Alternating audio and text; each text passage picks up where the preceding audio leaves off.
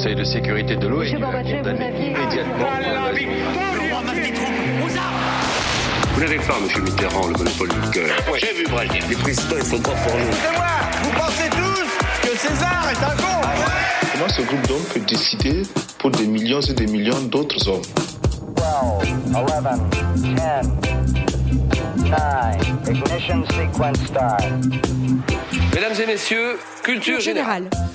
Bonjour, bonjour à tous et bienvenue dans Culture 2000. Bonjour Marlène, bonjour Johan et bonjour Jean-Baptiste. Bonjour Grégory. On est très content encore une fois de vous retrouver pour parler C'est vrai qu'on de est content. 2000 ans de culture. Et oui, c'est incroyable et d'autant plus qu'aujourd'hui dans Culture 2000, on vous parle de la guerre d'indépendance irlandaise. Et d'ailleurs, si vous pensez que le champ d'indépendance de l'IRA était les lacs du Connemara, vous vous trompez. Alors envoyez-vous une bonne grosse Guinness, on vous emmène dans l'Atlantique Nord pour vous parler de l'indépendance de ce beau pays. Qu'est-ce que ça vous évoque Tout de suite, je commence par toi Marlène.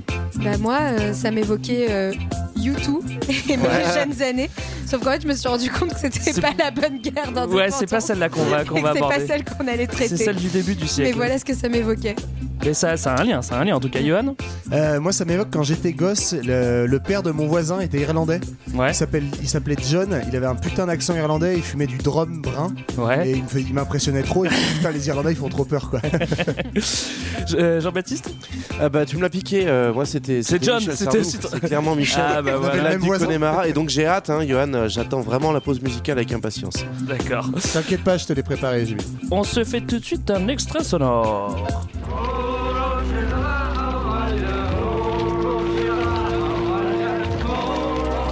Je jure solennellement que je ferai tout mon possible pour soutenir et défendre le gouvernement de la République d'Irlande contre tout ennemi provenant ou non du pays.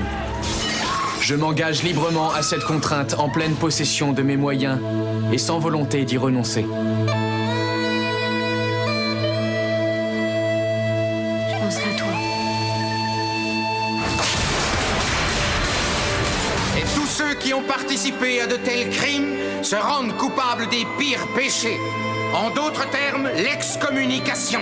Et encore une fois, l'Église catholique, à part d'honorables exceptions, choisit le camp des riches. Sortez Fais pas de conneries, Damien. Qu'est-ce qu'on écoute là, Johan Fais pas de conneries Damien. On écoute euh, un très grand film de Ken Loach qui s'appelle euh, Le vent se lève. Mais c'est mieux avec l'accent irlandais quand même. hein. Le vent se lève, c'est pas ça l'accent irlandais. hein Wind that check the barley. Palme d'or à Cannes d'ailleurs. Ouais, excellent film. Euh, D'ailleurs, regardez-le et n'écoutez pas notre émission, ça ira plus vite quoi. Et bah tu vois, c'est le conseil que tu m'avais donné. Ouais. Et bah j'ai vu des belles images, j'ai vu que c'était la guerre, par contre j'ai rien compris. Et j'ai dû Bon, quand même pas va. mal bosser après quoi. Parce que c'était pas suffisant en fait. Ouais, c'est vrai, c'est vrai. Voilà, alors euh, c'est vrai que la pauvre Irlande, euh, dans ces dernières 2000 années, elle a connu tous les banners du monde. Elle a connu la guerre civile entre les premiers royaumes, l'invasion des Vikings, La guerre civile. la colonisation anglaise, les persécutions religieuses, la famine qui pousse à l'immigration à la moitié de la population. Et, euh, et, euh, c'est vrai que les roast beef, depuis que je dis roast beef, hein, Ouais, euh, ouais, on est entre nous, hein, merde. Hein. depuis les En 800 toute ans, depuis, sûr. depuis les 800 ans qu'ils sont arrivés en Irlande, eh ben ils ont jamais cessé de se battre avec euh, avec euh, avec les avec les Irlandais en essayant de saquer leur culture, leur culture, leur langue, leur tradition, euh, enfin Moi, un ce peu que tout j'ai- quoi. Ce que j'aime bien, Greg, c'est que ton intro, elle met tout de suite la pêche, tu vois. Oui, Eh ouais, mais attends, tu veux, tu veux parler de révolution, on de ceci dit, on va quand même nous se concentrer sur, euh, sur le- la Un guerre, petit moment. proprement parler, la guerre d'indépendance. Donc on va aller un petit peu vite sur, euh, sur euh, tout le, le- la partie médiévale de Bah, cette histoire. d'ailleurs, c'est fini, hein. on est sur, euh, sur une vieille histoire un peu. L'Irlande, c'est un peu la plus vieille colonie euh, finalement de, de- du monde occidental, puisque, comme tu l'as si bien rappelé, en fait, dès le, dès le XIIe siècle, les, les petits barons irlandais, ils se tapent entre eux, et donc du coup, pour s'aider à gagner l'un contre l'autre, ils vont inviter les Anglais, et, et Ouais. les Anglais, ils vont aimer, ils vont aimer ça. Ils, crois. sont- ils vont émettre ici et ils vont s'installer un peu trop cool. longtemps. Ouais, 800 ans, c'est un petit Eh, peu long. Est-ce que avant de, de résumer cette histoire des 800 ans, on dit juste vite fait ce que c'est la guerre d'indépendance Ouais, de Ouais, quoi on va vas-y. parler Yeah, Parce que moi, quand j'étais avec des parle gens qui ont préparé une émission là-dessus, personne ne sait ce que c'est. Ouais, donc je pense que c'est que pas c'est une bonne Et tout le monde pensait qu'on allait passer Déjà, YouTube le 10 Quand Sunday est-ce quoi. qu'on se situe Où est-ce qu'on se situe Enfin, peut-être. Vas-y, euh, ouais. Alors bah où on se situe, Allez. je pense que Marlène, il y a que toi qui peux nous dire. Ouais, parce que nous, pas on sait bien où pas, c'est. là, moi. dis-nous, dis-nous, dis-nous. Oh là là, mais quel suspense, dis donc. Marlène, Marlène. Elle fait monter la sauce en Ouais, plus. ouais, ouais, ouais, C'est ouais, j'aime clair. bien, j'aime bien, ça me fait du bien. Euh, donc, euh, on se situe sur une île de l'archipel des îles britanniques, c'est-à-dire au, Oh. au nord de notre beau pays, dans l'Atlantique Nord, et un peu à l'ouest, au nord-ouest de l'Angleterre. Et, euh, et donc, on se situe sur euh, l'île d'Irlande, qui est composée à l'origine de quatre provinces, euh, qui sont euh, celles de l'Ulster, ouais. Connache, je sais pas, Munster. Voilà. C'est con que tu les ripes parce que jusque-là, Et j'ai les. Ouais. Leicester et donc en fait euh, qui au- auparavant était toute enfin jusqu'en ce qu'on va voir jusqu'en 1921 étaient toutes britanniques et euh, trois d'entre elles vont devenir indépendantes pour former l'État d'Irlande tandis que l'une d'entre elles l'Ulster va devenir l'Irlande du Nord et donc euh, une nation du, du Royaume-Uni. Bon, moi, je propose qu'on te laisse le crachoir en fait, parce que tu fais ça très Ça bien, déroule. visiblement.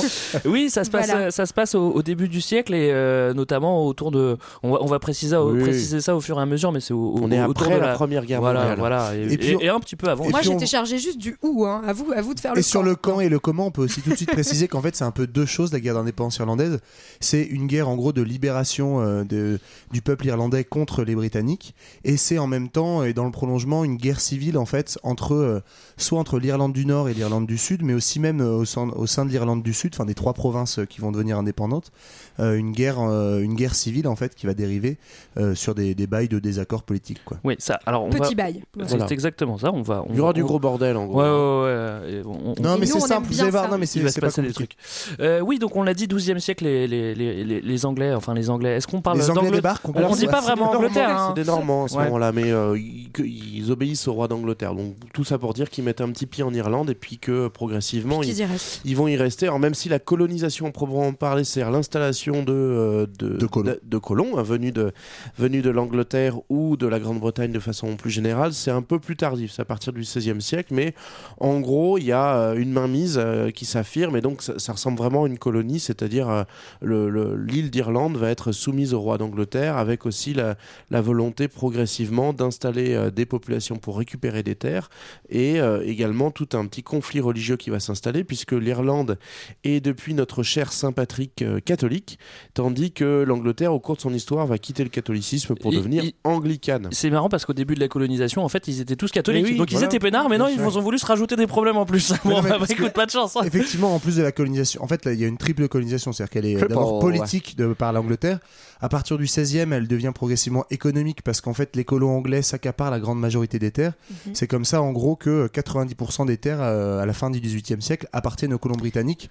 Seulement 10% appartiennent aux, aux Irlandais. Donc, euh, c'est économique et c'est enfin euh, une colonisation religieuse puisque dès le 16e, les euh, Britanniques, ils imposent l'anglicanisme comme religion officielle. Donc, les catholiques, allez vous faire foutre, quoi. Et euh, si je peux me permettre une petite digression là-dessus, c'est notamment juste une des raisons qui va expliquer euh, la forte migration des Irlandais au 19e siècle, en tout cas dans le milieu du 19e.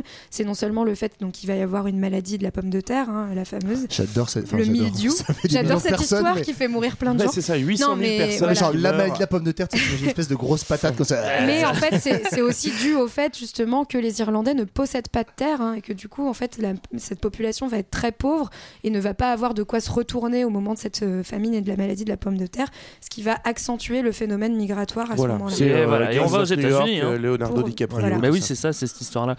Euh, bah oui, bah donc euh, colonisation, tout ça, tout ça, qu'est-ce que ça veut dire? Ça veut dire au bout d'un moment de la discrimination, parce que si tu veux tenir un peuple, il va falloir aussi le saquer un petit peu. Bah, Il y a différentes techniques. hein. Euh, là, la France a un savoir-faire là-dedans, mais ils nous ont pas consulté. En fait, au-delà du de la, juste l'aspect euh, pardon religieux, il y a tout l'aspect culturel aussi, parce qu'il y a la culture gaélique euh, propre à l'Irlande qui va être aussi pas mal écrasée euh, par euh, la domination, euh, aussi en termes de langue, en termes de, de pratiques culturelles. La Et culture gaélique, c'est la culture de tous les mecs qui s'appellent Gaël. hein, Voilà, c'est ça. Ouais, c'est les mecs qui font du foot gaélique et aussi un sport qui s'appelle le hurling, euh, que moi je ne connaissais pas C'est comme le personnellement, qui est un genre curling, de, mais. euh, un C'est genre de hockey euh, irlandais. Ah, mais c'est du hockey sur, Ah bah c'est sur ça, gazon. c'est ça, c'est ça qui joue dans, c'est ça qui joue dans. le C'est ça qui joue dans le film. C'est ça qui joue dans le film qu'on a vu. film, tu les vois jouer et après, ils se font interdire, ils sont obligés de faire du kiddish.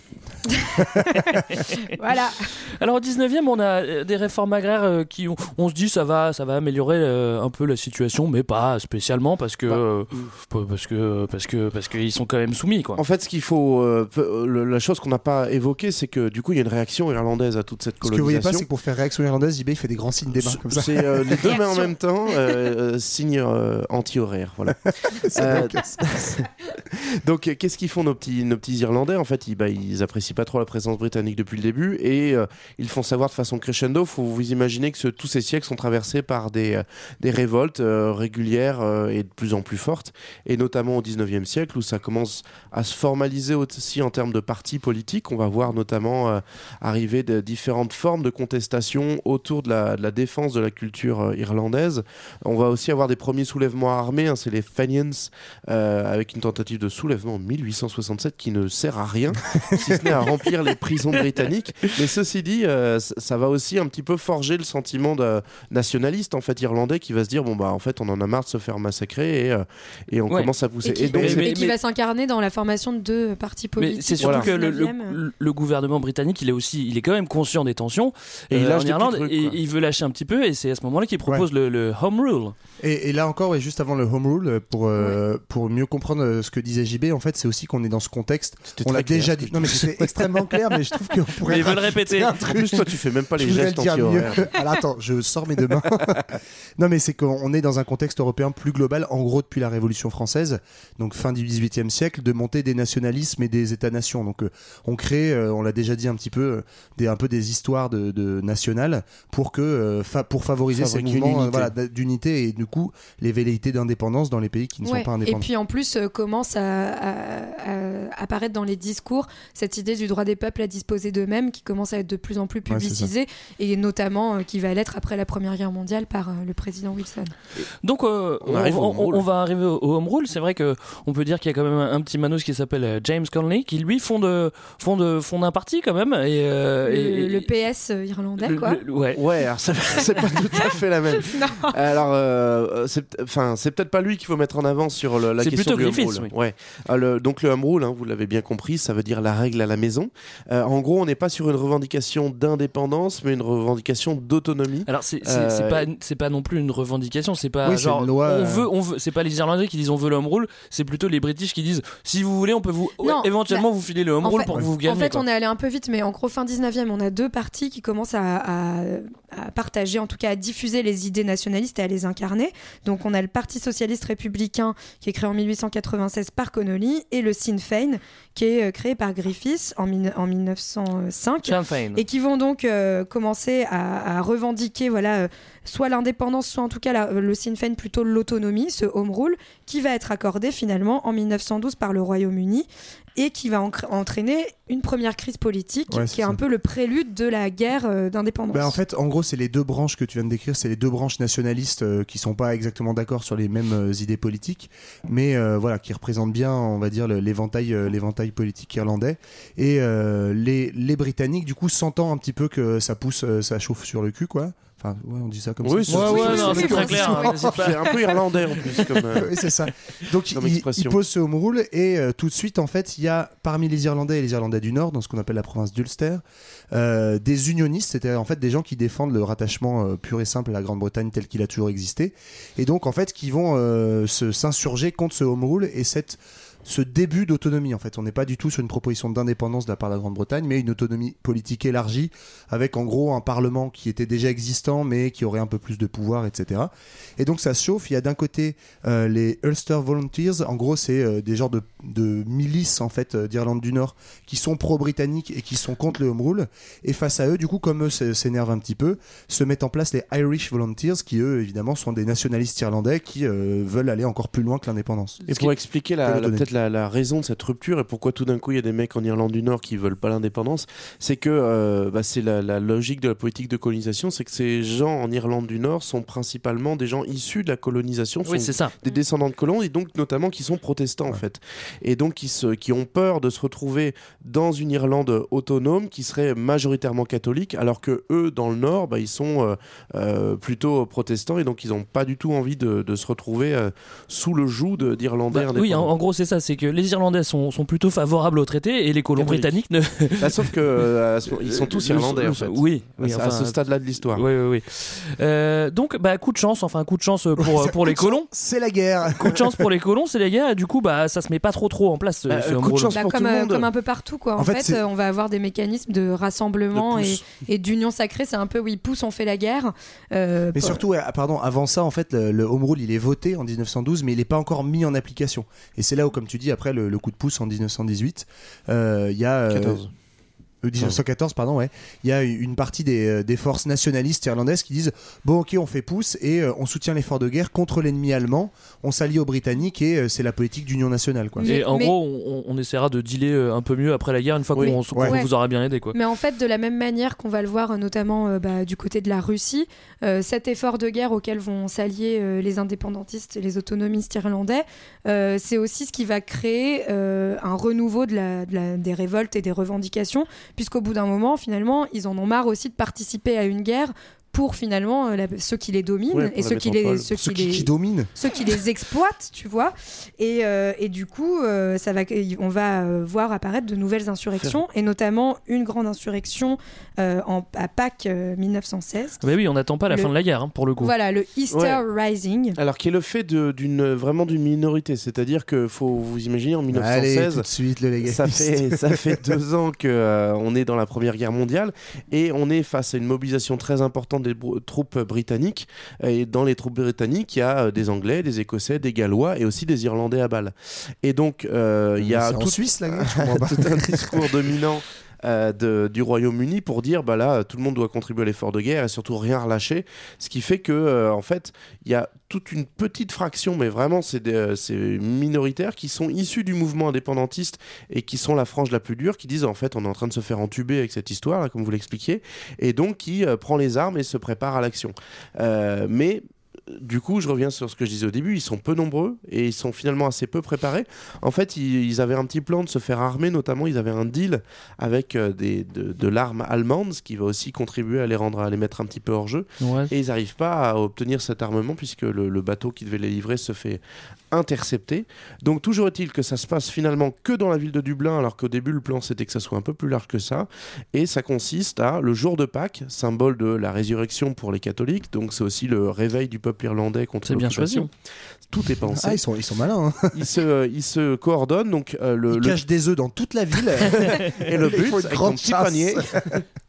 Donc tout ça c'est coordonné par un par des jeunes. C'est des- c'est c'est des c'est un mouvement assez euh, assez jeune, je le disais. Oui, donc, il faut, euh, il faut Absolument, il faut absolument retenir leur nom parce qu'on s'en Bah, rappellera pas du tout après. c'est Patrick Peirce et James Conley. Bah, Patrick Peirce, c'est un type qui a, je pense qu'il a 30 ans à tout casser, et il se retrouve à designer le, tout le plan d'attaque qui va pas hyper bien marcher. hein, Attaque dire. surprise. Désolé, Patoche. Euh, mais qui consiste à prendre les bâtiments importants de Dublin et à essayer de, de s'installer pour, euh, en fait, en se disant c'est le point de départ d'une insurrection, en espérant que le pays suive. Et Mais- le souci, c'est qu'ils y vont un petit peu trop ledge. Ouais.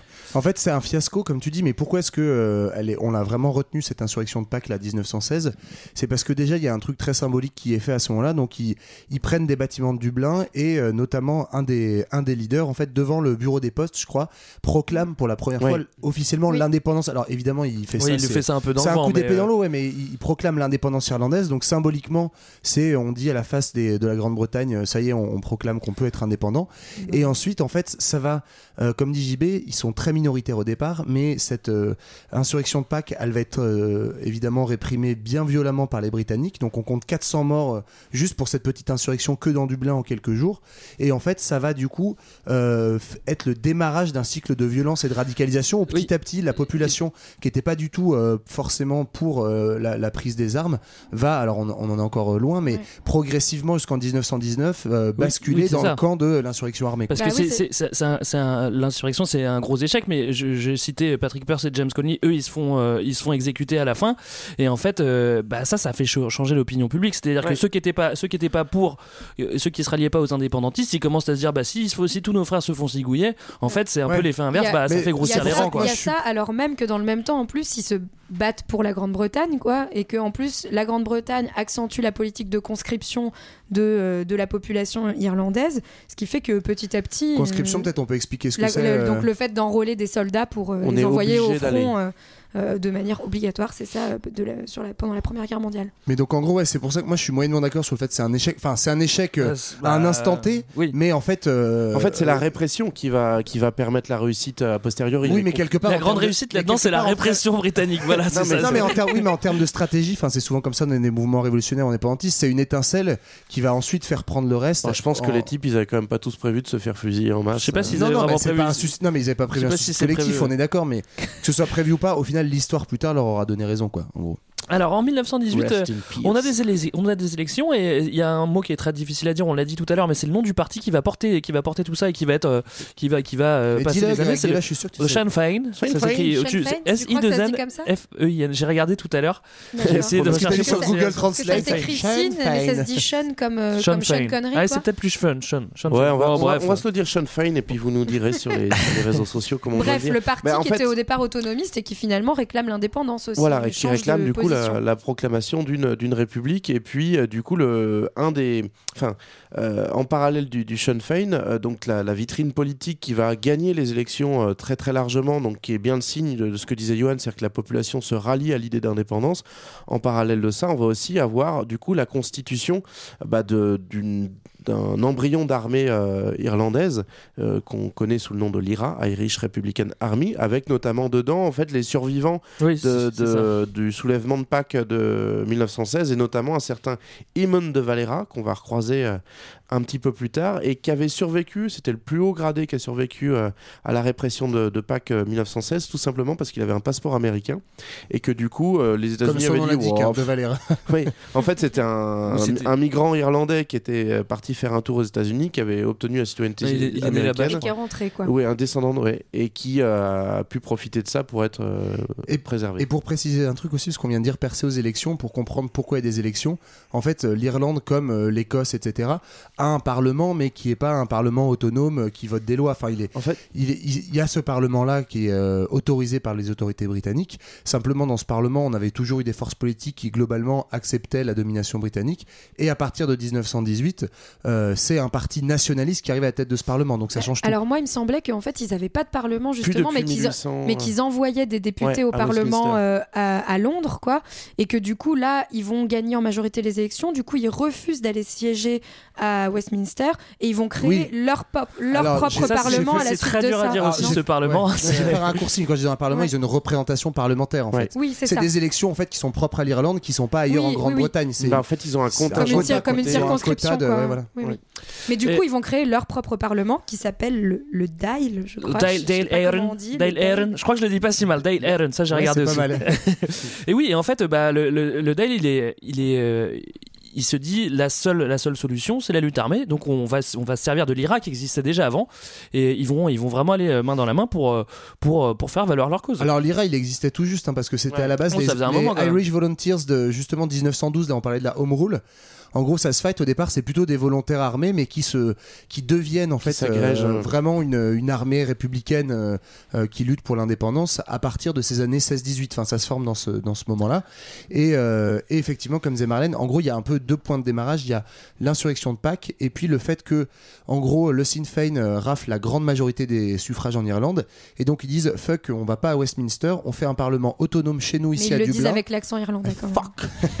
Et donc du coup, à partir de là, il crée en fait un embryon de, de gouvernement euh, irlandais qui n'est évidemment pas en tant que tel reconnu par le- les Britanniques, mais qui va servir en fait de base politique et symbolique à la, à la- à l'insurrection, enfin à l'insurrection, à la lutte euh, autonome quoi. Bon, en Ouais. tout cas, ça sent, ça sent la guerre, ça on peut le dire. Et euh, bah, au bout d'un moment, ça va péter. Euh, ça dégénère en fait pour de vrai quand, quand l'IRA fait ses premières victimes. C'est-à-dire que euh, ils vont désinguer deux policiers de, deux policiers euh, britanniques, de la police royale irlandaise. Donc, euh, mais Là, on est en janvier est- 1919 Hmm. pour, pour. Et, et ça, c'est ça, ça, ça, Ça, c'est ça un peu plaît pas. le- Ça plaît pas Bah, ça plaît pas. Ah non Ça plaît pas et ça déclenche, ça déclenche Alors, vraiment le conflit. hein, C'est intéressant, la police royale irlandaise, pour préciser, en fait, en gros, donc c'est des Irlandais, mais euh, c'est une police qui est en fait euh, Loyaliste. Bah, en fait, qui est, qui est à, à la solde du gouvernement britannique et qui sert en fait, c'est à la fois une police de maintien de l'ordre, mais qui sert aussi d'informateur en fait pour les autorités britanniques. C'est-à-dire que on est sur un mélange entre une police euh, vraiment euh, classique et une police politique qui est là pour surveiller justement les mouvements euh, autonomistes et, euh, et euh, les tuer dans l'œuf. quoi. Parce qu'à ce moment-là, toute, toute l'Irlande fait partie du Royaume-Uni. Donc en fait, on est euh, dans l'administration britannique euh, avec certes des spécificités locales, mais euh, ça, reste, euh, ça reste direct gouverné En- par la Grande-Bretagne. Et donc du coup, c'est aussi comme ça que la guerre va, va démarrer. C'est que, euh, enfin, elle va démarrer d'une drôle de façon. C'est que la, la Grande-Bretagne ne peut pas dire qu'il y a une partie d'elle qui est en guerre. Et donc, euh, ça va être aussi le grand jeu des Britanniques pour éviter de dire et de reconnaître la guerre, qui est une façon de reconnaître qu'il y a un État en face. Ben, en fait, ils vont décréter euh, une partie de l'Irlande comme zone militaire spéciale. C'est l'état d'urgence. Voilà, c'est- globalement, c'est l'état d'urgence dans un petit Yes, coin et on va progressivement l'étendre parce que bah, l'état d'urgence va se déployer. En gros, concrètement, comment ça se déroule cette, cette guerre que- qui n'en est pas vraiment une, ou en tout cas pas reconnue comme telle. L'IRA a des moyens assez faibles, donc ils vont mener des actions de guérilla, c'est-à-dire on fait des petites escarmouches, des embuscades pour. J'adore ce mot sur- escarmouche. Franchement, moi, je rêve de faire des escarmouches. ouais, une escarmouche, t'as l'impression que tu vas pas mourir. hein. Mais enfin bon là, c'est Bah, quand là, même un peu que tu hein. vas pas faire beaucoup de dégâts. Oh, Il y a quand même des- petite escarmouche. Il y a quand même des gens qui meurent et puis ça va être vas pas te ciblé ouais. sur euh, tous, euh, tous les représentants officiels de la, euh, de la force britannique, donc euh, notamment bah, euh, euh, des policiers, des magistrats qui sont euh, au service de, de l'ordre britannique qui vont se faire cibler par l'IRA. Bah, cette Oui, le, le- but c'est vraiment, enfin c'est- c'est c'est classique, hein, c'est une guérilla, c'est pour intimider, euh, c'est pour intimider les forces britanniques aussi, quoi. par tous les moyens possibles. Et c'est vrai Ouais. que bah c'est c'est la terreur, voilà, c'est la terreur. Mais en tout cas, on entre vraiment dans le conflit et ce qui va donner lieu aussi à la formation de différents courants euh, politiques irlandais qui vont euh, euh, pas avoir les mêmes positions. On va avoir à la fois euh, donc ceux qui sont plutôt légalistes, donc et notamment on aura ce fameux Imon de Valera dont on avait parlé, donc qui lui veut l'indépendance mais veut la gagner en fait par le droit en quelque Ouais, sorte. par le hein, game voilà. politique. Quoi. Euh, et il y a On ceux qui sont fin, hein. pour euh, la, la mise en place d'une stratégie de guerre, hein, et notamment Michael Collins, qui va devenir le, la grande figure Ouais, le de l'IRA. euh, et euh, qui- Oui, parce que tu dis Michael Collins, derrière lui, en fait, c'est tout l'IRA qui Voilà. prend la lutte armée et qui est pas légaliste. Quoi. Oui, lui c'est le, c'est le, c'est le Che Guevara euh, Ouais, irlandais ça, quoi. Lui. Il y a le Che Guevara et de l'autre côté, il y a encore, il y en a encore un, c'est le Gandhi. C'est Arthur Griffin, qui, Griff- Griffiths, pardon, qui lui euh, veut mettre, plutôt mettre euh, en place donc, des mécanismes Euh, de désobéissance civile. Je, donc je mets un bémol, pacifiste. je mets un bémol parce que c'est ok, il a créé le Sinn Féin, mais il est aussi, il fait partie. euh, Griffiths, c'est aussi un des membres fondateurs de l'IRA, donc niveau Gandhi, j'ai connu Oui, un mais peu parce mieux. quoi, gros, après, il, euh, il s'oppose à Collins justement dans le dans l'IRA parce qu'il est euh, il est plus modéré, et il est pas pour faire des attentats. Même si attentats à l'époque, les stratégies de bombes n'existent pas. C'est des escarmouches. Donnait ce mot sublime d'escarmouche. On peut dire embuscade Ou en ou, gros, tu- embûche. Tu prends une pistole et tu tires sur des représentants de l'ordre. mais en- ouais, en- bon, on retrouve ça en fait dans tous les dans tous les conflits, et dans toutes les luttes indépendantistes qui peinent à éclore, tout simplement parce qu'en fait l'IRA est un peu limité dans ses moyens pour faire vraiment mal aux Britanniques, qui eux en retour vont déclencher une répression très très forte. Et finalement, c'est encore cette répression là qui va faire grand- euh, grandir le- l'idée euh, indépendantiste dans les rangs de la population. Donc au final, la méthode de l'IRA, elle, peine à avancer, mais euh, on a une image de l'Irlande qui s'enferme dans un conflit euh, fait de embuscades, escarmouches et répression, et qui fait que globalement, bah, tout le monde va un petit peu s'affoler, à la fois en Angleterre, mais à la fois aussi dans, le monde post-Première Guerre mondiale, où on voudrait bien que ça soit c'est vrai qu'au début, il y a quand même beaucoup de victoires de, de l'IRA, à tel point que, bah, que les indépendantistes, ils, ils prennent le contrôle de, de plusieurs zones rurales et ils les placent sous le régime du Dail complètement. Donc, à part les grandes villes, et, ça commence à, à Ouais, s'organiser de plus en plus. Au début, il n'y a pas trop de vues. Enfin, il y a des violences. Bah, si, il y a des violences pour quand même pour récupérer euh, ces zones rurales. Mais, euh, mais après, euh, il y a, il y a, euh, la grande stratégie qui se met en place, quoi. Bah c'est ça en fait, c'est, euh, c'est, on disait la guérilla c'est l'arme du faible, mais c'est aussi l'arme de, euh, en fait, euh, On tient le pays. On pays, on est soutenu par toute la population civile et euh, donc on est, on a des bases arrières appuyées dans les campagnes, on peut se planquer, etc. Et en fait, notamment cette stratégie de harcèlement de euh, la police euh, irlandaise, enfin la police royale irlandaise, donc qui appartient aux Britanniques. C'est compliqué, hein. Euh, en fait, du coup, fait que cette police-là, elle est euh, soit attaquée directement dans les casernes, etc., soit démobilisée. Et en fait, comme c'est une police qui est quand même faite d'Irlandais, progressivement aussi, en fait, elle se, il y a une espèce de déconfiture parce qu'en fait, t'en as plein qui sont des Irlandais modérés dedans. Et en fait, voyant qu'ils passent pour des méchants britanniques, ils disent, oh, moi en fait, je suis pas avec les méchants, et donc ils se barrent et ils démissionnent de la police. Et progressivement, c'est comme ça qu'ils arrivent à, enfin, il, euh, l'IRA arrive à prendre le contrôle de zones administratives de plus en plus grandes et en fait à faire un, créer petit à petit un genre d'état parallèle. Donc tout ça est embryonnaire et évidemment euh, illégal, mais donc on, on crée un autre système judiciaire avec des tribunaux populaires, on, Une autre on police applique aussi, euh. une autre police, on commence à appliquer la redistribution des terres aux Irlandais et aux paysans Et, pauvres. c'est prélever un peu d'impôts. À prélever ouais. Parce qu'il faut aussi voit- dire, ce qu'on n'a pas trop pour dit, mais financer que, le- le mouvement que aussi, l'IRA, hein, sont, ils sont pas juste indépendantistes, mais on a aussi au début du XXe siècle, qu'est-ce qu'il y a C'est une un fort mouvement ouvrier et socialiste, et donc une grande partie de la composition euh, politique de l'IRA sont sont des socialistes qui veulent la redistribution des terres, l'égalité, etc. Ça, on le, on, toutes, euh, toutes ces créations de police euh, et, euh, et de, de systèmes, enfin de systèmes d'État euh, à côté, on le voit pas mal dans le film de Ken Loach justement. Mais et moi, j'avais pas bien compris vu que je connaissais pas bien l'histoire quand je l'ai vu. J'ai fait mais pourquoi ils se font zigouiller alors que c'est un État? Comment ça se fait que ça soit un État? Donc Ouais. en fait, ils sont, ils sont en- petit à petit en, en train de faire leur État. Il y a un truc qu'on voit pas dans le film, c'est que aussi pour euh, pour créer ton État, il faut un petit peu de pognon.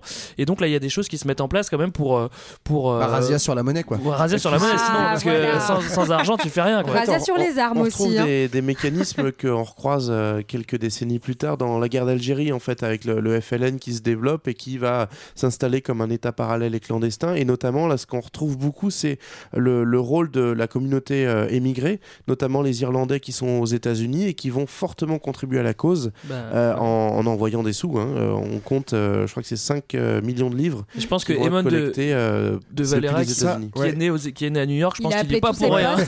Mais il y a ça, il y a aussi la rétention d'argent qui est faite directement en fait euh, par le DAI, le, le DAI, je sais pas comment. on dit. Die. en gros, le Parlement irlandais qui en fait décide que l'argent, tout, tout l'impôt qui est prélevé, une partie en fait ils le détournent, ils le font pas remonter jusqu'à l'État britannique et ça permet euh, d'armer l'IRA et de, Ouais. euh, de, de financer ces tribunaux, Et ce cette police parallèle. Et ce quoi. qui fait qu'en fait, euh, on a quasiment déjà un État, puisque euh, ils ont quasiment toutes les fonctions régaliennes, c'est-à-dire euh, une police, une force armée, euh, le fait de prélever une fiscalité et que euh, il est certes pas reconnu, mais qu'on a vraiment l'embryon Voilà, de l'État a des irlandais. gros. Britanniques qui Ouais, leur tirent dessus. ouais, qui se font zigouiller et qu'on leur dit. Oui, bon, Oui, écoute, c'est- ça c'est un ça- détail. Ça, paraît hyper simple, mais ce qu'on n'a pas précisé, c'est que quand même, bah, les Britanniques, ils sont pas du tout d'accord avec ça. et que ils se disent On ton état, ton état, il n'existe pas parce qu'il est jamais reconnu et que euh, ils se font zigouiller. Johan, qu'est-ce qu'on écoute tout de suite? Euh, et ben aujourd'hui, j'ai opté pour une double polémique qui va vous faire particulièrement Double peine Ouais, c'est ça. D'abord parce que euh, j'ai choisi des, Anglais qui chantent de la musique irlandaise. Désolé JB. Et ensuite parce qu'en fait, avec euh, ces espèces de prolos édentés qui se biturent la tronche en chantant la poésie de, de leur cité natale, en fait, j'ai découvert que l'Irlande était un peu au monde anglo-saxon, ce que Saint-Étienne était à la France. Oh non Et donc, si vous me croyez pas, bah, je vous propose d'écouter cette chanson des Pogs euh, qui sent très bon les murs de briques et les relents de bière. C'est parti. Ouais, je, je rappelle quand même que je t'ai précisé cet après-midi qu'ils étaient anglais.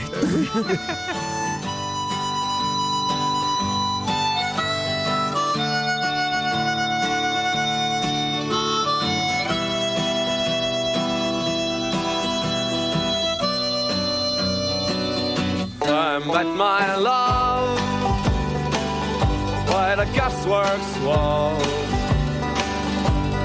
Dreamed a dream by the old canal. I kissed my girl by the factory wall. Dirty old town,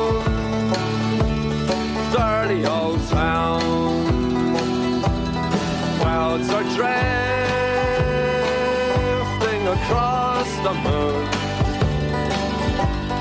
Cats are prowling on their beat. Springs a girl from the streets at night. Dirty old town, dirty old town.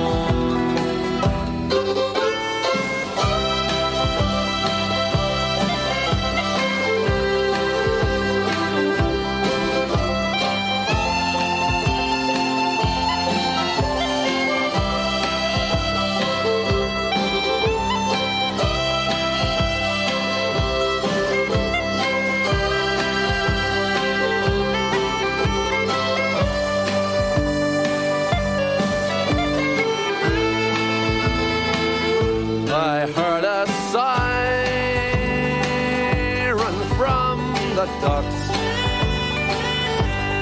A train set the night on fire. I smelled the string on the smoky wind. Dirty old town dirty old town. I'm gonna a picture box,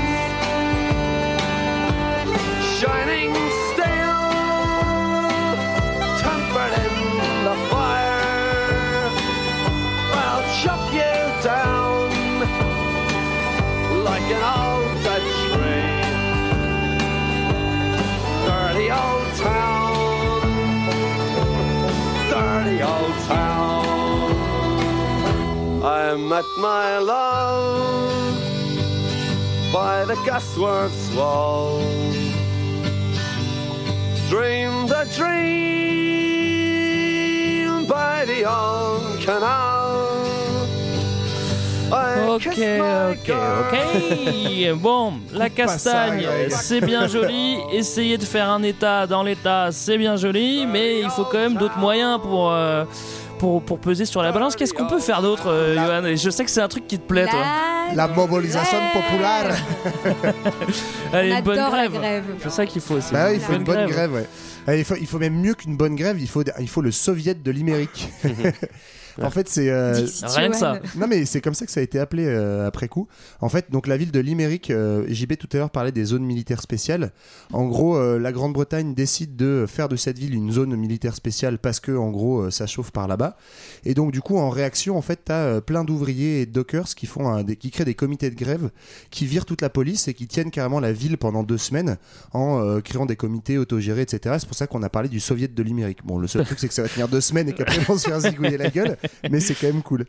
Bah, de façon générale, en fait, ce qui va, ce qui va étendre euh, au-delà de, de l'organisation de l'IRA, c'est effectivement la mobilisation euh, euh, générale de- de- des Irlandais. Et on a également à, à Dublin des, euh, des, des manifestations et des grèves assez importantes et aussi très stratégiques, en fait, parce que bah, l'Irlande reste une île. Et donc, pour que l'Angleterre puisse déployer les moyens de la répression, bah, il faut qu'elle fasse venir ces petits, ces petits bonhommes.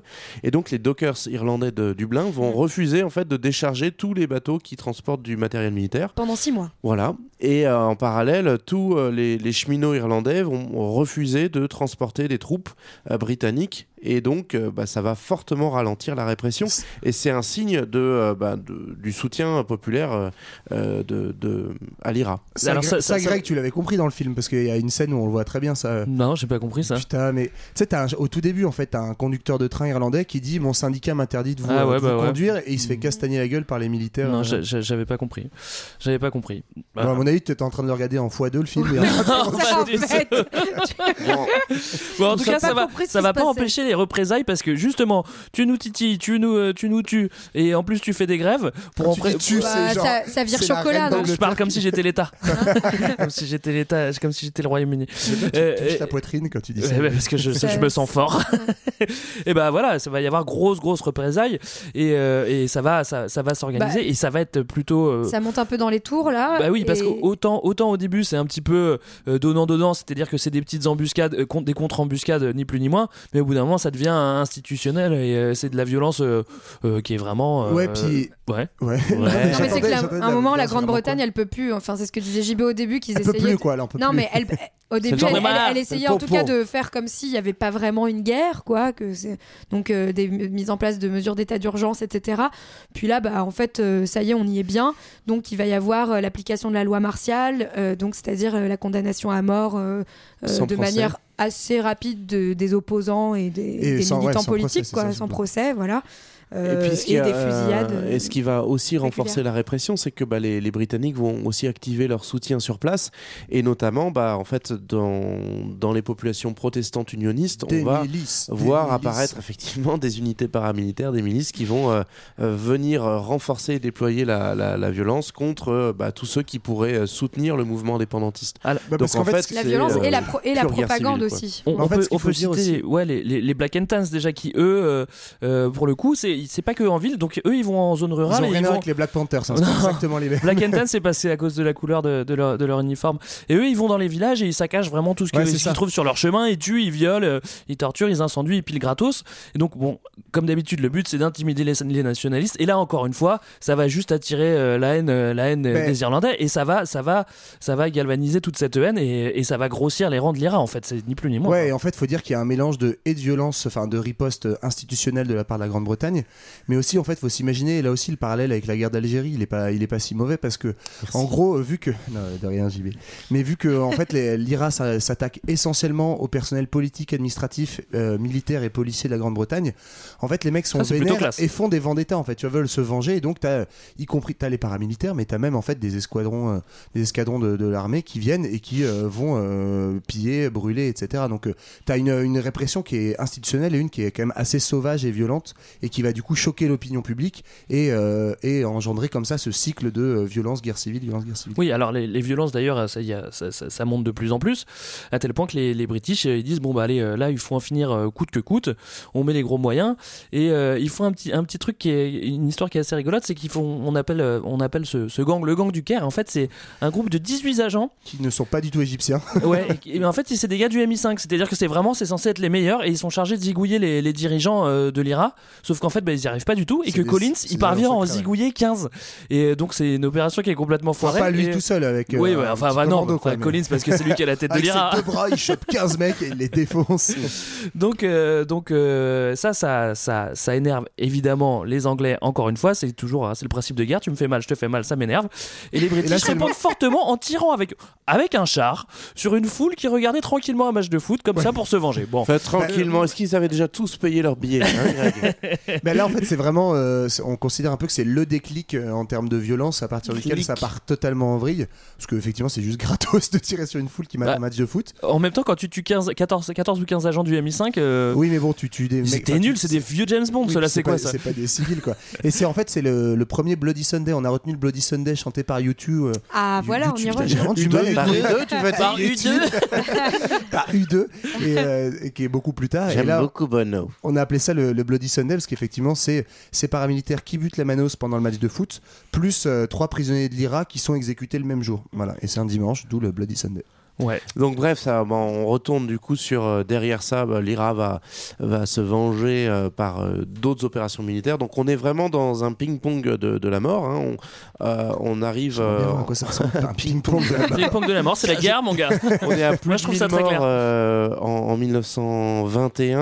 En même temps, on a aussi des milliers de prisonniers euh, qui vont être quelquefois d'ailleurs, comment dire, extradés et envoyés euh, en Grande-Bretagne pour être coupés de leur, de leur famille et de leur support potentiel. Donc, on est vraiment, en gros, toutes les familles sont, sont touchées d'une façon ou d'une autre et, euh, et ça, ça attire du coup beaucoup le regard sur, euh, euh, sur ce qui se passe. Euh, donc, c'est là où on parlait aussi d'un du, la, de la pression internationale et notamment Benoît XV, hein, le pape de l'époque, qui Ah. dit wow, wow, wow. Et ceci dit, ça nous fait marrer aujourd'hui, mais dans l'Irlande catholique. euh, qui, euh, qui met vraiment le- l'identité catholique comme, euh, comme fer de lance et également l'Angleterre qui euh, bah, euh, est dans, dans le discours diplomatique se faire taper dessus par, euh, par le pape et bah ça pèse un peu quand Ils même en ont rien Ouais, à foutre, les Non, anglicans, de parce se faire taper dessus par le pape, Ouais, non mais si, parce qu'en fait, justement, le roi, de, le roi de Grande-Bretagne le prend trop mal parce qu'en gros, pour lui, c'est genre un vrai pays avec une vraie armée contre, Ouais, c'est son des, équivalent en fait. contre des dictateurs gauchistes. Et en fait, ce que dit Benoît XV, c'est euh, euh, il faut arrêter cette escalade de la violence. En fait, il les met un peu euh, d'égal à égal, tu vois, dans la responsabilité de la violence. Et le roi britannique est là, genre putain, un connard, quoi. donc c'est là où il faut amorcer un peu une, une, une- une sortie politique de, de- de la crise Et c'est l'heure, surtout, de Veracruz. Pendant ce temps, à Veracruz, Et bah pendant ce temps à Veracruz, on va faire un petit bond de l'autre côté de l'Atlantique. Ça te met en joie, Marlène, hein, Paris. dis donc. voilà, on va se rapprocher de Veracruz et surtout on va se rapprocher de tous nos petits euh, émigrés irlandais euh, pour aller faire un tour euh, du côté de Cuba où en 1921 c'est le début de l'intervention des États-Unis à Cuba qui décide enfin de se trouver un nouveau joujou, euh, une belle petite île des Caraïbes où en fait, cool, hein. voilà, le, on va envoyer un- tout simplement un cuirassé à la Havane euh, avec euh, à son bord le général Crowder qui a pour but tout simplement de moraliser l'île qu'il trouve euh, amorale. voilà. Comment on fait pour moraliser Wow, une île wow, wow. Et en fait, euh, le, de la le morale à la plan. gueule. Alors, je vais vous expliquer. Le plan pour moraliser l'île, c'est qu'on va demander à, quel- à un acteur qu'on connaît bien encore aujourd'hui, qui s'appelle George Clooney non, qui s'appelle Charmant. hein. JP Morgan, tout simplement, Excellent. une Ah oui. belle Ah ouais banque. De- Ça, c'est moral. Bah oui, Voilà. la banque, ça de moralise. donner beaucoup d'argent au président cubain qui s'appelle à l'époque Zayas. En échange de quoi les États-Unis, Zayas. Zaya, c'est pas très ou- moral. en échange de quoi les euh, États-Unis imposent le programme politique au président cubain. Voilà. Voilà. on Et ça, c'est bien moral. et c'est grâce à ça que maintenant ils se lavent les mains avant de passer à table Et sinon, euh, plus à l'est, euh, ce qui va pas trop arranger les États-Unis, à Shanghai est fondé cette même année le Parti communiste qui va ensuite prendre de plus en plus d'ampleur.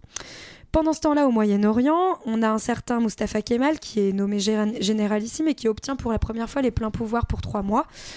Puis, euh, C'est quel- pas beaucoup ça pour quelques années plus tard, il les obtiendra pour plus d'années. Ah. Heureusement pour lui, en Turquie. Euh, par ailleurs, en Iran, on a le petit euh, Reza Pahlavi qui prend le pouvoir pour devenir Shah d'Iran. Le Ça quatre. vous rappelle peut-être quelques, quelques petites choses. Et euh, sa dynastie des, des le gardera jusqu'en 1979. Le gardera, oui, non, oui c'est Le vrai, non, pouvoir, mais- voilà. Ah oui, le pouvoir. Oui, voilà. c'était le Euh, Gardez le chat. Et enfin, non, oui, il garde le chat, exactement. Voilà, rendez-nous le chat. Et donc, euh, pour terminer, euh, on va faire un petit tour du côté de l'Inde, qui concerne aussi nos amis anglais, puisque cette même année à Bombay, Gandhi euh, accentue ses mouvements de désobéissance civile, puisqu'il préside là-bas euh, un bûcher, et pas un bûcher de sorcière, ni un bûcher de. Un bûcher d'anniversaire de euh, qui brûlent euh, en vue de leur ré- réincarnation, mais non un budget, un, un budget, un bûcher de vêtements fabriqués à l'étranger, donc pour contester la domination anglaise, Euh. et donc mouvement de désobéissance civile qui nous ramène euh, aujourd'hui en Irlande. Qui nous ramène aujourd'hui, euh, aujourd'hui, mais En 1921. hier, Toujours en 1921. pendant notre petite guerre, euh, petite guerre, oui, et Sympathique. le problème de la guerre, bah, c'est que déjà ça fait des morts, euh, ça coûte cher, et au bout d'un moment, bah c'est plus vraiment vivable, donc euh, on essaye de, de calmer les choses, et du coup on commence à discuter avec son Bah voisin, et on a envie de faire la paix, quoi. Ce que nous dit, ce que nous dit Marlène, en fait, c'est que le- au sortir de la Première Guerre mondiale, les, les Britanniques, il y a le feu un peu partout, et, euh, et notamment l'Irlande, euh, bah, c'est un souci de plus qu'il va falloir gérer. Euh, donc, euh, du coup, comment on peut s'en sortir? Bah, Déjà, un petit, un petit acte malin. Dès 1920, en fait, euh, la Grande-Bretagne, pour dire qu'elle agit politiquement, dit OK, bah, on vous avait promis le Home Rule, vous vous souvenez, bah, on le fait. Et Paf. voilà. Et donc, Un on crée tard.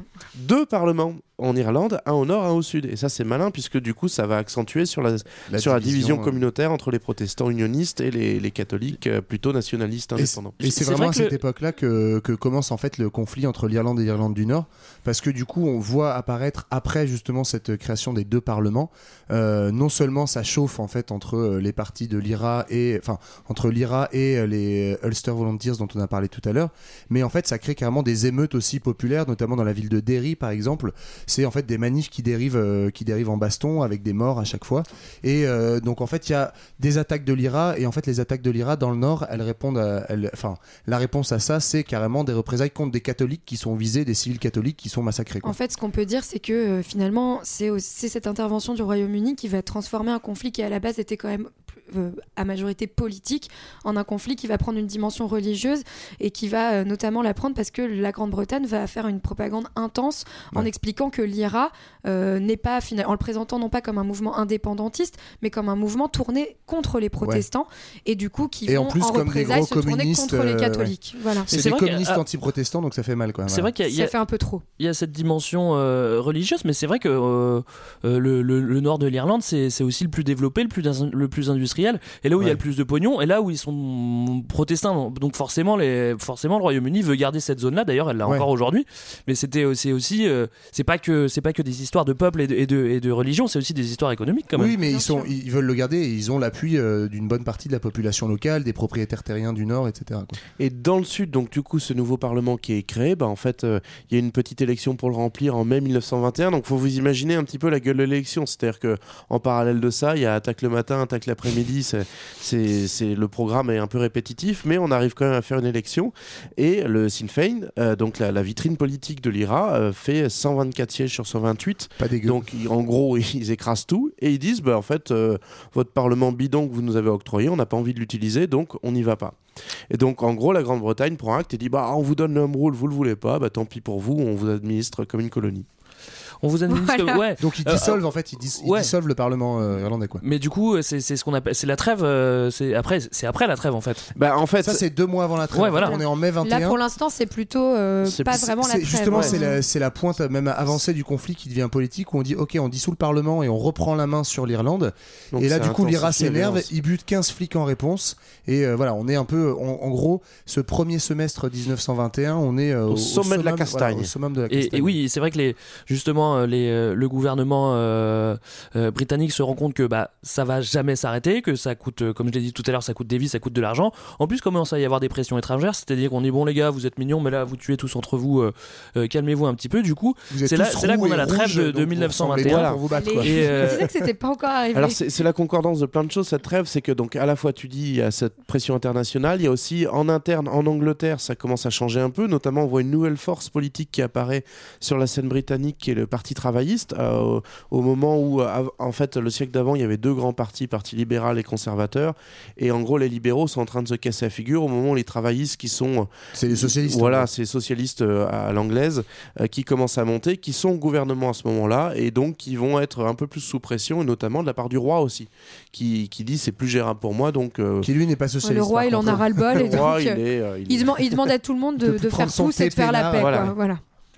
Et, Et donc, vas-y. Ouais, et donc voilà, c'est là où en fait en juillet, euh, le roi demande euh, officiellement au premier ministre Pousse. de euh, réclamer la trêve. Le premier ministre en fait appelle à, le- au rassemblement, à la conciliation, et donc on démarre le 24 euh, juillet, le 24 juin pardon 1921. On démarre des négociations entre le Sinn Féin, donc le, le, le Sinn Féin, pardon, le Sinn principal, Sinn Féin, le principal parti irlandais et euh, le gouvernement britannique. On démarre des négociations qui aboutissent euh, deux semaines et demie plus tard, donc le 11 juillet à euh, une trêve qui est euh, qui est euh, officiellement euh, votée quoi donc c'est la trêve et on entame des négociations de paix pendant cette période Cette trêve, elle va mener euh, euh, jusqu'au mois de décembre, où là, carrément, on va avoir le traité de paix, ce qui, est, ce qui s'appelle le, le, le traité de Londres. Alors, c'est- c'est c'est marrant parce que euh, il y a des choses qui sont encore valables aujourd'hui. aujourd'hui. Donc, euh, le gouvernement autorise la création de l'État libre d'Irlande, mais ça sera un statut de, de dominion. L'État libre d'Irlande, elle, elle doit prêter allégeance à la couronne britannique. Euh, Il les ne trou- reconnaît pas la République. Oui. Voilà, c'est ça. Ok, les troupes britanniques rentrent à la maison. Euh, L'État libre euh, d'Irlande laisse l'Irlande du Nord au Royaume-Uni. C'est-à-dire que bon, c'est coupé, c'est comme ça. Maintenant, euh, le, Nord il est à nous. Et ce qui est marrant aussi, c'est que l'État libre d'Irlande doit payer une partie de la dette suite à la guerre Ouais, mondiale. Allez hop, il faut quand même bosser. Tu participes à l'effort de guerre, quoi. donc en fait moi- c'est ce traité de paix ouais pardon qui est euh, qui va en fait cristalliser après la, la division au sein d'Irlande c'est que comme tu l'as dit un État libre d'Irlande contrairement à ce que son nom indique en fait c'est pas du tout un État indépendant et le statut de dominion en fait c'est le statut qu'a à l'époque le Canada c'est comme, par exemple, euh, l'Afrique l'Australie, du- euh, l'Afrique du Sud ouais. etc donc c'est en fait euh, une un État qui n'est pas souverain sur tout ce qui est international guerre justice etc Et puis ça fait des beaux billets avec la reine. Ouais. Donc en, en fait, en fait, on prend cette date à chaque- enfin, normalement pour euh, parler de l'indépendance de l'Irlande, mais l'Irlande ne sera dotée d'une constitution qu'en 1937 et ne sera finalement proclamée comme république qu'en 1948. Donc ça prendra euh, pas mal de temps. après. Et alors du coup, justement, en réaction à ce traité de 1921, il va y avoir deux stratégies qui vont s'opposer, qui vont euh, poursuivre la guerre, mais d'une autre façon, une autre échelle. C'est que, en gros, politiquement, certains considèrent que c'est une victoire et qui disent bon bah, en fait, voilà, on mieux que rien. c'est pas, voilà, on s'est pas battu tout à fait pour rien. On est un État libre, certes, c'est pas parfait, mais maintenant, on va pouvoir bosser sur ces bases pour gratter les derniers morceaux qui nous manquent avant l'indépendance. Donc ça, ça va être la, po- euh, la position majoritaire dans la population, mais minoritaire au sein de l'IRA. Et à l'inverse, l'autre position, c'est de dire, bah, en fait, on s'est pas battu pour ça. On veut l'indépendance planétaire et on n'a pas envie qu'on nous donne un petit morceau euh, inachevé. Et donc ça, ça va être certes minoritaire dans la population, mais majoritaire dans les rangs de l'IRA.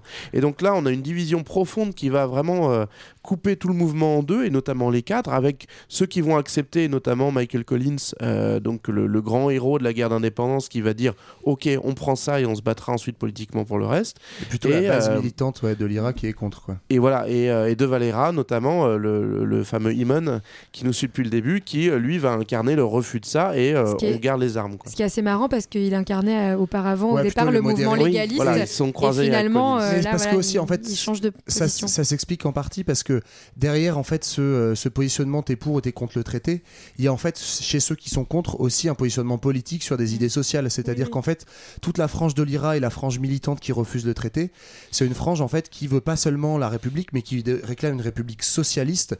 Et pour eux, le combat indépendantiste il va avec un système euh, socialiste de gauche etc et comme c'est pas le cas encore pour l'instant eux considèrent qu'il faut continuer la lutte justement.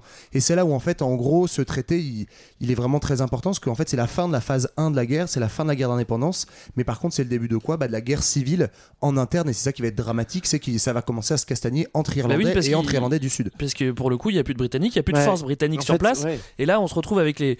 et comme comme vous Irlandais l'avez bien expliqué, Irlandais. voilà. euh, on veut l'indépendance ou on s'en satisfait. Donc voilà, bah, guerre civile. Et donc c'est là où les British sont très malins, c'est qu'en gros ils disent bon bah vous avez vous êtes d'accord, vous avez signé, donc euh, Collins notamment euh, occupe un poste important dans, dans le nouveau gouvernement et euh, les Britanniques pointent du doigt ceux de l'Irak qui veulent pas lâcher les armes et qui veulent continuer la lutte.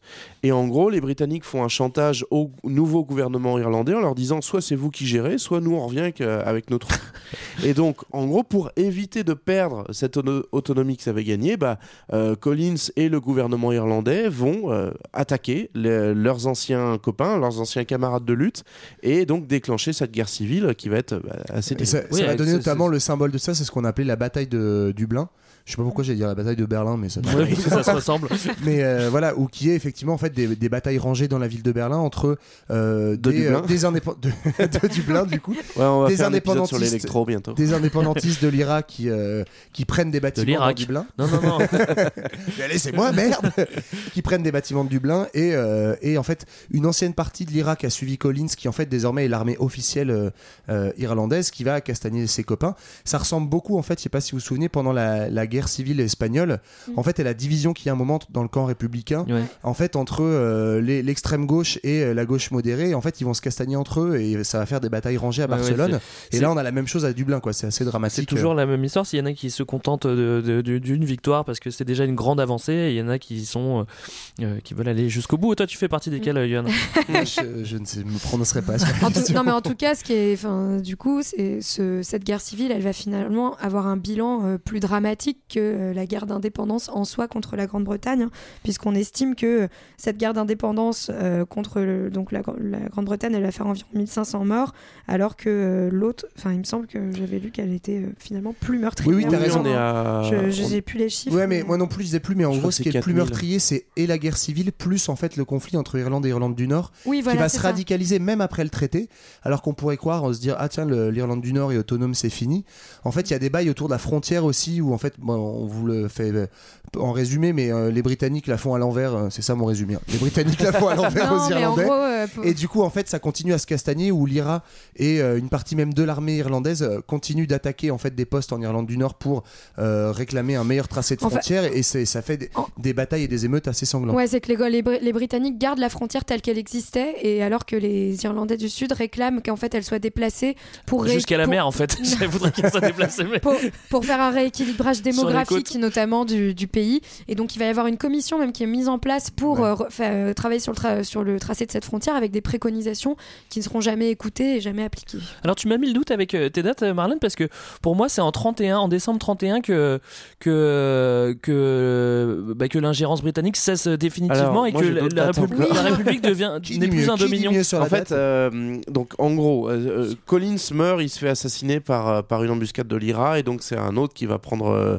la tête, mais globalement, euh, les, les autonomistes gardent le pouvoir et vont progressivement avancer vers l'idée de on construit une république irlandaise. Moi, ce que j'ai, c'est euh, 1933, ils obtiennent le fait de plus prêter serment à la couronne anglaise. 1937, ils promulguent une constitution qui est républicaine. Jusque-là, on est d'accord. Voilà, et c'est Pourquoi j'ai 31 moi? Bah, en en fait, non, mais vous, euh, de toute façon, en fait, on est sur une construction progressive. C'est-à-dire qu'en 1949, c'est la stabilisation définitive et on peut enfin dire qu'il y a une république irlandaise, mais sauf que dans les faits, elle existe déjà depuis les années 30. Je pense qu'en fait 49 c'est le moment où elle est reconnue Voilà, en tant et c'est la rupture avec à le Commonwealth. Et, quoi. et ce- pour, com- comprendre peut-être en fait comment on passe de la guerre civile à euh, cette euh, indépendance totale et cette république progressive, c'est que ce qu'on n'a pas dit, c'est qu'en fait cette guerre civile, elle dure grosso modo euh, un an, un an et demi, quoi, jusqu'en 22-23, et elle s'arrête pourquoi? Parce qu'en fait progressivement, avec le soutien de la majorité de la population et avec le fait qu'ils soient armés par les Britanniques, bah, les légalistes, ceux qui sont au pouvoir de l'armée irlandaise, finissent par mater en fait euh, la base la plus sociale et la Mater plus à la gauche de rébellion. Et finalement c'est euh, c'est les légalistes, enfin c'est les pro-traités, euh, les pro-accords de paix de 21 qui l'emportent sur les jusqu'au boutistes entre guillemets quoi. Alors ça c'est pour euh, l'Irlande du Sud, euh, au moins on est sûr et certain qu'elle est euh, irlandaise et indépendante.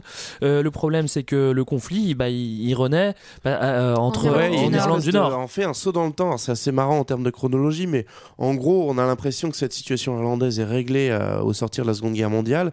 Et en fait, effectivement, le, le, le- le conflit va réapparaître, mais dans le Nord et de façon assez spécifique, parce que concrètement, en fait, le, le Nord, donc ça va être une région du Royaume-Uni qu'on appelle l'Ulster, et dans lequel il y a une inégalité entre les citoyens, selon qu'ils soient euh, euh, en gros des protestants euh, unionistes ou qu'ils soient des catholiques. Bah, comme euh, entre les noirs et les blancs aux Voilà. États-Unis quoi. Donc on a un vrai système l'égalité, mais qui est euh, inscrit. C'est-à-dire que si tu es catholique, t'as pas accès à tel emploi, t'as pas, pas accès à certains espaces. Donc on est vraiment effectivement dans une forme d'apartheid. Et euh, de la même façon qu'on voit à la fin des années 60 des mouvements pour les droits civiques émerger un peu partout, bah, en Irlande c'est pareil. À partir de 68, euh, vont émerger des revendications pour l'égalité. Donc il ne s'agit pas à ce moment-là pour euh, les Irlandais catholiques du Nord de réclamer l'union avec le Sud. Il s'agit avant tout d'avoir le, voilà, le. Mais même ça, il y en a, il y en a. ça, c'est pas hein. Il y en clair. a, mais la, majorité, c'est déjà l'égalité des droits, en fait. Ouais. Et c'est là qu'arrive YouTube. Oui, mais c'est là vidéo. Mais c'est un peu comme, le c'est un peu comme les Basques, c'est-à-dire qu'il y en a qui veulent, il y en a qui veulent l'indépendance, il y en a qui, enfin bon, on sait, enfin ils sont pas pas d'accord entre eux non plus, donc. euh, Mais de euh, toute façon, là, on, on le résume à gros traits. En fait, ça mériterait presque un épisode entier juste sur le conflit Irlande-Irlande du Nord à partir des années 60. Mais effectivement, ça naît autour d'une revendication des droits civiques. Et du coup, en fait, et notamment autour de Belfast, et c'est resté très célèbre dans les années 70-80, où il y a des émeutes et des bagarres rangées euh, à Belfast. Et euh, ça va être euh, très important pendant une trentaine d'années, jusqu'à en fait un accord en 1998 où ils disent Bon, la France a gagné la Coupe du Monde, arrêtez de vous battre. et c'est là que ça s'arrête. Non, c'est pas ça J'ai- mal compris. préparer la victoire, parce que c'est je crois que c'était ça. Ça, c'était pour euh, l'indépendance de l'Irlande. Et, et qu'est-ce qu'il y a dans le futur? C'est du passé. L'avenir nous appartient. Le futur, eh ben, est-ce qu'on va vers une Irlande réunifiée C'est ça la question que j'ai posée aux grands internets mondiaux qui m'ont répondu de façon instantanée qu'en fait il y a une actu là-dessus. C'est marrant parce que l'Irlande donc est séparée depuis 1921, le sujet est, est clos ou quasi clos. Euh, en 1998, là, donc à la, la- la signature de ce traité qui met fin au conflit euh, dans le Nord, il y a notamment spécifié noir sur blanc que le Sud renonce à, à se rattacher au Nord. Donc bref, euh, c'est stable. Sauf que voilà. Sauf que voilà, 2016, le futur arrive avec le Brexit. Euh, le- le- la Grande-Bretagne décide majoritairement Elle décide. elle décide Ah. de quitter l'Union européenne. Donc, ça crée un grand décalage, notamment parce qu'en Irlande, aussi. en Irlande du Nord, 56% de la population souhaitait rester dans l'Union européenne. Donc, on, on a un peu le même malaise qu'on a avec euh, l'Écosse. On en reparlera peut-être une autre fois. Toujours est-il qu'il y a un décalage pour la première fois entre les unionistes qui bah, étaient plutôt bien dans l'Union européenne et les Anglais, les Britanniques qui disent bah, nous, on veut plutôt en sortir. Et quel est le rapport avec l'Irlande Vous allez me dire, bah, c'est que au-delà de ce petit décalage entre Londres et l'Ulster, euh, en fait, on va voir se profiler le Sinn Féin qui revient en force, donc vitrine politique de l'IRA et qui est le seul parti qui est présent en Irlande du Nord et en Irlande du Sud, qui est en train de se renouveler dans ses instances dirigeantes. Donc c'est plus les vieux routiers euh, représentants de la lutte armée, mais c'est une nouvelle rouquins, génération. pardon. Ils sont- ce n'est même pas un rouquin, c'est une même pas une rouquine puisqu'elle est brune. J'ai regardé. Elle s'appelle Marilou MacDonald et elle s'est ça va donnée pas ensemble, Marilou et Goodbye, McDonald, Marilou. et pourtant, c'est son nom et c'est sa bataille. Sa bataille, c'est de, à l'horizon de fils 10 ans, faire en sorte, puisque le Brexit et l'accord de paix de 98 ne sont pas compatibles parce que ça recrée une frontière très forte qui avait créé du mal, eh bien, euh, il faut trouver une solution. La seule solution qu'elle voit, c'est la réunification de la République irlandaise. Pourquoi? Parce que euh, sinon, sans ça, on va avoir une frontière de l'Union européenne entre le nord et le, su- Mm. le sud de l'Irlande et que ça va créer beaucoup de tensions et de risques de réapparition de la violence. Il y a un Donc, point de passage aussi, hein, aussi Voilà, faut pas l'oublier. hein. et donc pour toutes ces raisons-là, elle, ce qu'elle propose, c'est la solution, bah, par référendum, voter la réunification. Seul petit hic, bien sûr, les Anglais avaient tout prévu en 1998. Dans l'accord, on euh, est stipulé que oui, on pourra se réunifier un jour, mais il faut que ce soit l'Irlande du Nord qui propose euh, le, le- le- le référendum. Or, l'Irlande du Nord reste majoritairement opposée à la réunification, puisque c'est toujours les protestants qui sont majoritaires. Mais, et dernier mais, et c'est là où le futur arrive, mes amis, c'est que du fait de changements démographiques, les catholiques vont devenir majoritaires entre 2020 et 2025. Ah, sont- Voilà. bien et, donc, et donc, et donc, rendez-vous en 2025 pour voir si l'Irlande est réunifiée. Et ce qui est marrant surtout, c'est qu'ils sont toujours très religieux en fait, alors qu'il y a pas mal de pays d'Europe où ça s'est quand même pas mal calmé quoi. Oui, notamment, ils sont toujours pas hyper chauds sur les questions d'avortement. ouais. c'est aussi ça le futur. Voilà, on espère que c'est un, un petit peu plus clair pour vous. Euh, ça l'est pour nous en tout cas. Et on espère que ça vous donne envie de- d'aller euh, d'aller gratter un petit peu autour de YouTube pour savoir euh, ce qui s'est passé euh, autour du Bloody Sunday parce qu'on l'a pas du tout expliqué, enfin celui de la chanson en tout cas. Non, nous on se retrouve dans deux semaines. On parlera de quoi, Marlène? On parlera de Bouddha et puis surtout, on se retrouve euh, très probablement euh, courant avril pour euh, un live de Culture 2000. Ouh là là, ça veut on dire qu'il va falloir se bouger. euh, dont on vous parlera euh, On peut même en donner la détail date, déjà. sur les réseaux sociaux. Non, on peut pas donner Bah, la date. C'est secret, c'est secret. C'est secret pour l'instant. Mais c'est en avril. Ça va dépendre Mais de- ça va venir. du- du- d'une grande conjoncture.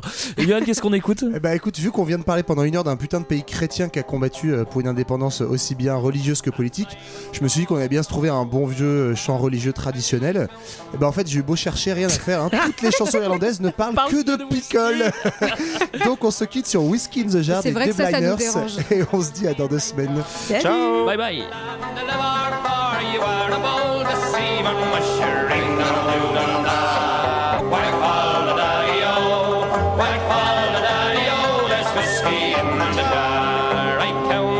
his money, and it made a pretty penny. I put it in me pocket, and I took it home to Jenny. She sighed and she swore that she never would deceive me. But the devil take the women, for they never can be easy. Mushering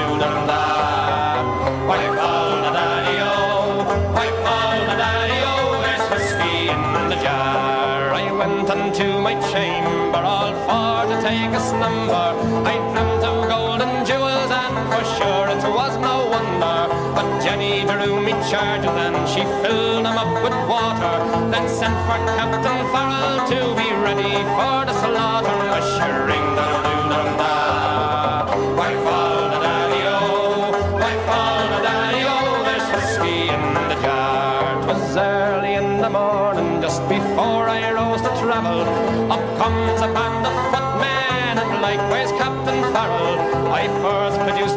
pistol, for she'd stolen away me rapier. But I couldn't shoot the water, so a prisoner I was taken. Mushering dum dum dum da. Why fall the daddy-o? Why fall the daddy-o? There's whiskey in the jar. Now there's some take delight in the carriages a rolling, and others take delight in the hurley and the bowling. But I take delight in the juice of the barley, fair maids in the morning, bright and early, ushering dum dum da. Whack fall the daddy-o, whack fall the daddy-o, there's whiskey in the jar. If anyone can aid me, me, 'tis me brother in the army. If I can find a station in Cork or in Killarney, and if he'll go with me, we'll go roaming in Kilkenny. And I'm sure he'll treat me better than me Mushering, doodle, doodle, da. White flower.